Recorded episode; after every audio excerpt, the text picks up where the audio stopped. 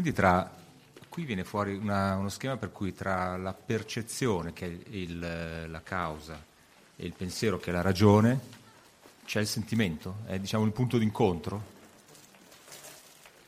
che è ciò che mi muove, il motivo, motivo o movente. Quindi il ponte tra, eh, tra pensiero e tra percezione e pensiero è il sentimento. Sì, la motilità del sentimento. E quando il sentimento, quando tu percepisci che il sentimento è la consonanza di pensiero e volontà, parli di commozione.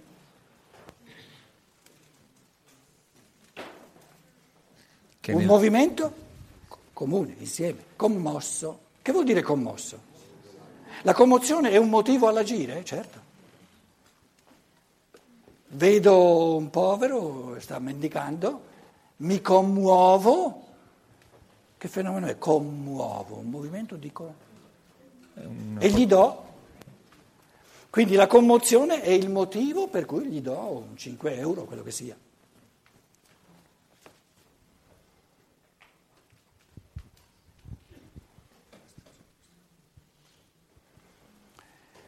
Tu cosa stai dicendo adesso? Non stai dicendo quello che Archiati la dice è giusto, non ci importa. Ma guarda, ti mette lì delle cose che mi provocano, provocano in me altre riflessioni. E lì sì che andiamo bene. E lì sì che andiamo bene. Invece è una catastrofe quando il pensiero si ferma. E le, le, le, diciamo, la, la tendenza dogmatica è quella di fermare il pensiero, di pensare di aver capito, e si ferma il pensiero e non è nulla. Perché la fecondità del pensiero è di restare in movimento. Capito? Lui ci voleva mettere dentro il quarto e io gli dicevo: ma pigliati quello che ti dà questo denaro, perché ci vuoi mettere dentro il quarto che non c'è? Allora lui ci ha pensato due volte e dice: sì, sì, giusto, giusto, giusto, vado bene col tre.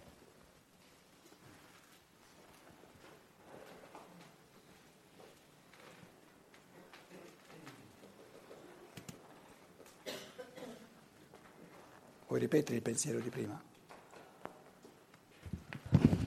Allora, dicevo se, che... se non ti è scappato, eh? Eh no, infatti non è così eh, lo so. Immediato. Perciò te lo chiedo. Eh, ehm...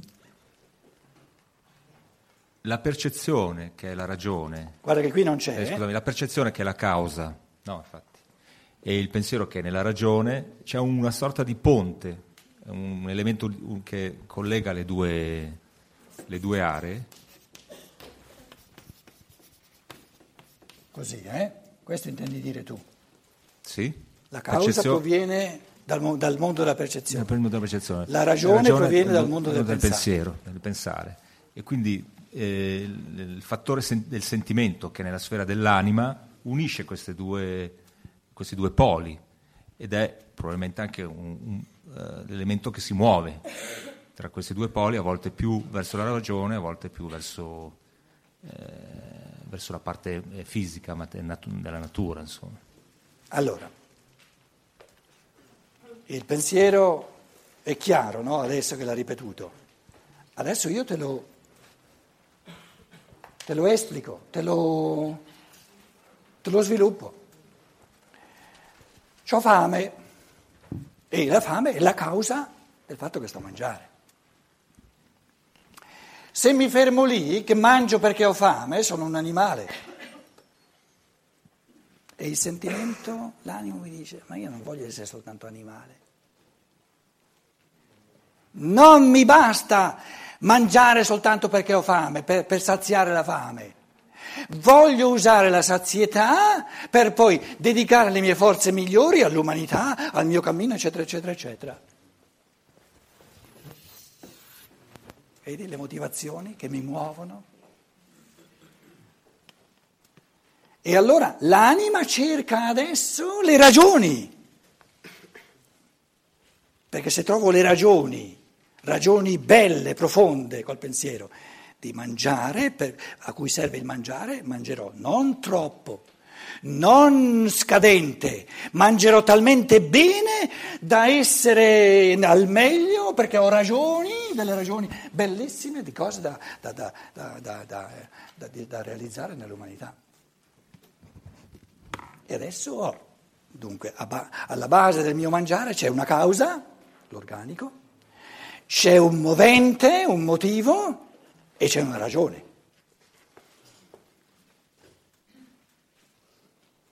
E la digestione sarà di tutt'altra natura, che non in un individuo che mangia solo perché ha fame. Lo stomaco di un individuo, lo stomaco proprio biologico, eh, di un individuo che mangia solo per saziare la fame, fa molto più fatica a digerire che non lo stomaco di un individuo che, oltre alla causa della fame, ha motivi e ragioni per mangiare.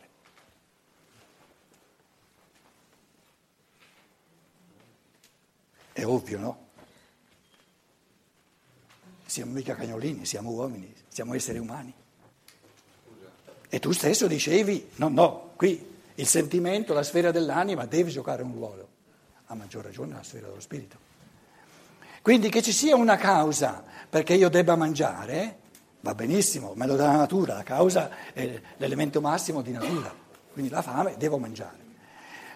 Il, l'elemento animico e soprattutto quello spirituale è lasciato alla mia libertà, però se io ce li aggiungo mangio in tutt'altro modo, anche i denti si muovono in tutt'altro modo, mordono in un modo micidiale quando ho ragioni di mangiare. È evolutivo, certo. È evolutivo perché la, la motivazione è solo mia, certo. Mentre la ragione deve essere va, va oggettiva. Deve essere oggettiva, quindi mi dà anche ai denti dà tutt'altra forza. E prima digestio fit in ore, diceva la scuola di Salerno, la prima università eh, diciamo di medicina. La prima digestione si fa nella forza, quindi non soltanto la causa, ma i motivi e soprattutto le ragioni per cui io mangio.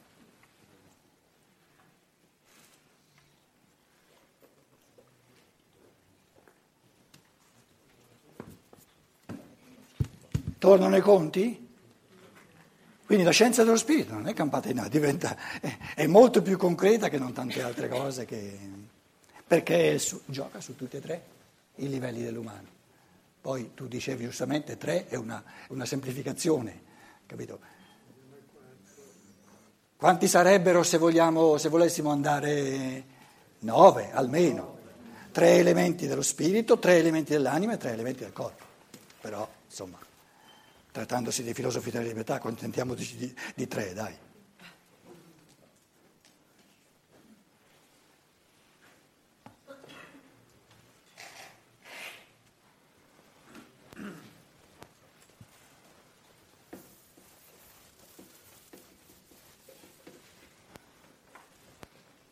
Pensiero.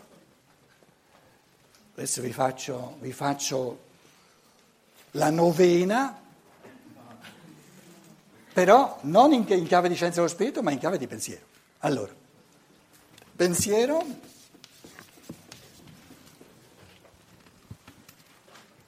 nel pensiero, pensiero nel sentimento e pensiero nella volontà.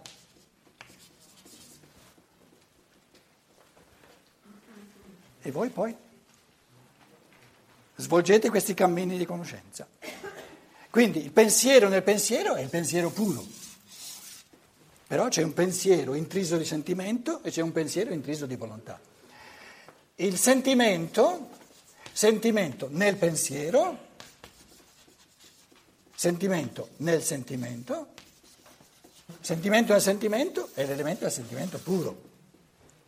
Quindi quelli che sono nel proprio campo ve li metto... accerchiati, no? Sentimento nel sentimento e sentimento nella volontà.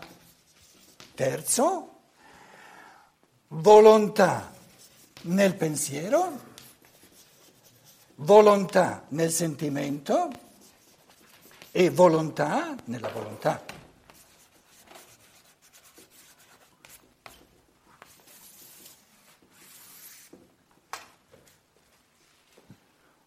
Una volontà nella volontà sarebbe una volontà senza sentimento e senza pensiero. E il linguaggio italiano parla di volontà cieca.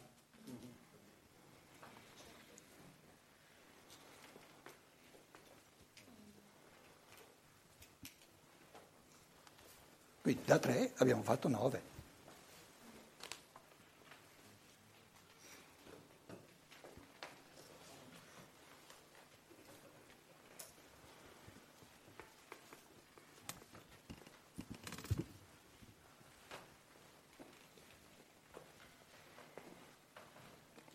Pensiero nel pensiero, il vero come vero, in quanto vero.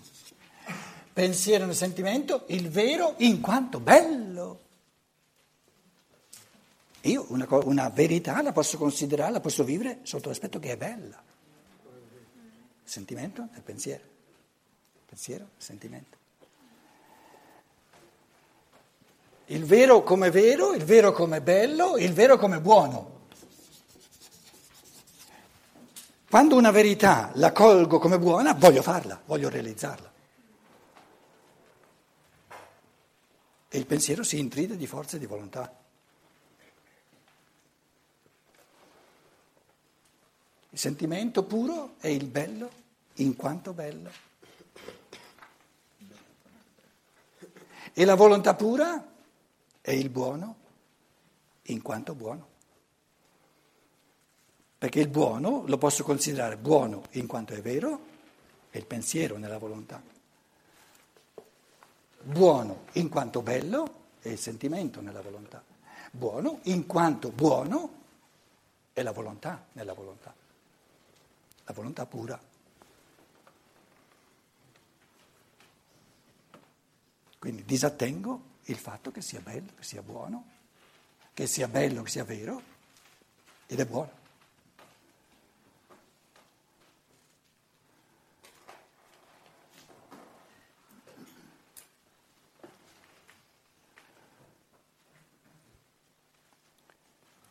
Ovviamente tutte e nove sono, adesso ancora di più, unilateralità, perché la pienezza dell'umano è giocare a tutti i livelli, così come, e tu lo dicevi, no, se ci manca il sentimento, capito? C'è la, la parte di volontà staccata dall'anima da, e, e, da, e, dal, e, e dallo spirito. Se c'è soltanto lo spirito senza l'anima che fa da ponte, non è l'ess- l'essere umano è completo soltanto se ci sono tutti e tre. E allora se parto da, da, un, da un fattore di causa, ho fame e la fame mi causa, è la causa per cui mangio, lo rendo umano aggiungendoci motivi dell'anima e ragioni. Se parto dalla ragione,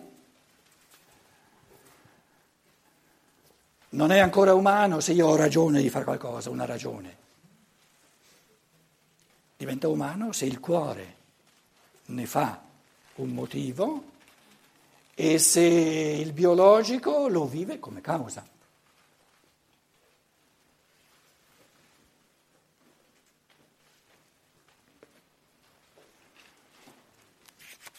Si ritiene che vi sia sempre una causa interamente determinante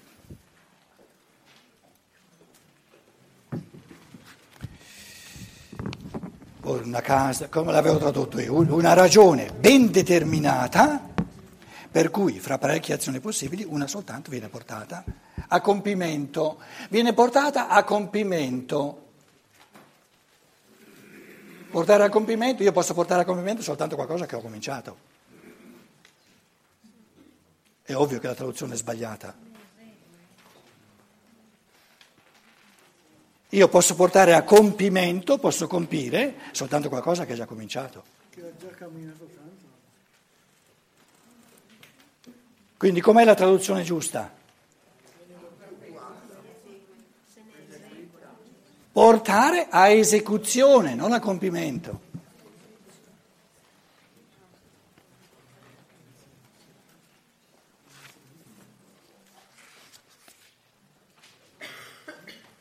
Questi, questi, questi tipi di traduzioni mi fanno arrabbiare.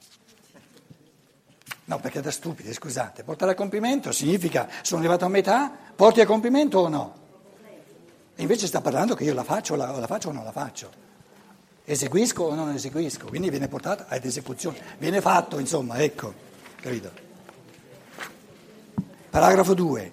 Ciò sembra evidente, tuttavia i principali attacchi degli oppositori della libertà si rivolgono fino ad oggi esclusivamente contro la libertà di scelta, la libertà di arbitrio. Wahlfreiheit. Persino, persino Herbert Spencer, un pensatore di quei tempi in Inghilterra, le cui vedute guadagnano ogni giorno di estensione, dice nei Principi della psicologia, Principles of Psychology, che ciascuno di noi, a suo piacimento, come direste voi in inglese, lui scrive in inglese Spencer, a suo piacimento, at liberty, at liberty. Se uno conosce bene l'inglese, traduce at liberty a vanvera. A piacimento, a vanvera. Allora dice che ciascuno di noi, a suo piacimento, possa decidere oppure non possa desiderare, scusate, o arbitrariamente, a suo piacimento vuol dire arbitrariamente, indifferentemente, possa desiderare oppure non desiderare una cosa, il che in fondo è l'assioma principale del dogma del libero arbitrio, è negato che questo libero arbitrio ci sia, tanto dall'analisi della coscienza quanto dal contenuto dei precedenti capitoli della sua psicologia. Dallo stesso punto di vista partono anche altri nel combattere il concetto del libero arbitrio in germe, tutte le considerazioni al riguardo si trovano già in Spinoza. Baruch Spinoza, Baruch vuol dire benedetto in, in ebraico. Baruch Spinoza, un grandissimo pensatore eh, giudeo, ebraico, che viveva in, eh, in Portogallo, quindi i nostri portogallini conoscono a memoria Baruch Spinoza, ha scritto sulla libertà. E c'è un, lo sapete forse se l'avete letto, una, una citazione enorme, vi dico il concetto di Spinoza. Spinoza dice, Dio, soltanto Dio è libero, ma la sua libertà non, non, non sta nel fare, che è libero di fare quello che vuole, è determinato dalla sua natura e più libertà di così non c'è, perché è determinato dalla sua natura e questo è libero. Però è determinato, non può fare. Non può fare Dio. Com'è? Non può fare Dio. No, non può smettere di fare Dio. Giusto. Cosa hai detto tu? Non può. Ho detto non può fare Dio, cioè smettere di fare Dio, Dio dovrebbe poter smettere. Ecco. Quindi se fa parte della natura di Dio di creare il mondo, non può decidere di non creare il mondo. È determinato dalla sua natura. Invece tutto il resto, io che sia Dio non ve l'ho mai detto, eh, non me lo chiedete perché sono, capito, non, non ho percezioni in campo, tutto il resto è determinato da Dio, quindi dal di fuori. E ciò che è determinato dal di fuori, per Spinoza, è il concetto di non libero. Quindi libero significa per Spinoza determinato dal di dentro, dalla sua natura, e questo è soltanto Dio. Tutto il resto è determinato dal creatore che lo crea. E quindi è non libero. Adesso leggiamo, interessantissimo, gli esempi. Fa l'esempio della pietra. No? Dai un calcio alla pietra. La pietra è libera di muoversi? No. E se dicessi no, non mi muovo? È libera di scegliere. Com'è? In quel caso sarebbe libera di scegliere. E in quel caso? Se dice no, non mi muovo, vuol dire che può scegliere. Se non la trovata più intelligente. Vuol dire che pensa? No. Siccome questo non è possibile, tu lo sai che non è possibile, allora tu potresti dire a uno che dice una cosa così stupida come ti ho detto io, puoi dire, fammi aspettare quando, quando avviene che la pietra regge, e poi te lo dirò. Perché se tu cominci a ragionare cosa faresti se la pietra si eh, decide, concedi che sarebbe possibile. E invece il tuo pensare dice no, non te lo concedo. Te lo dirò quando la pietra si rifiuta di muoversi.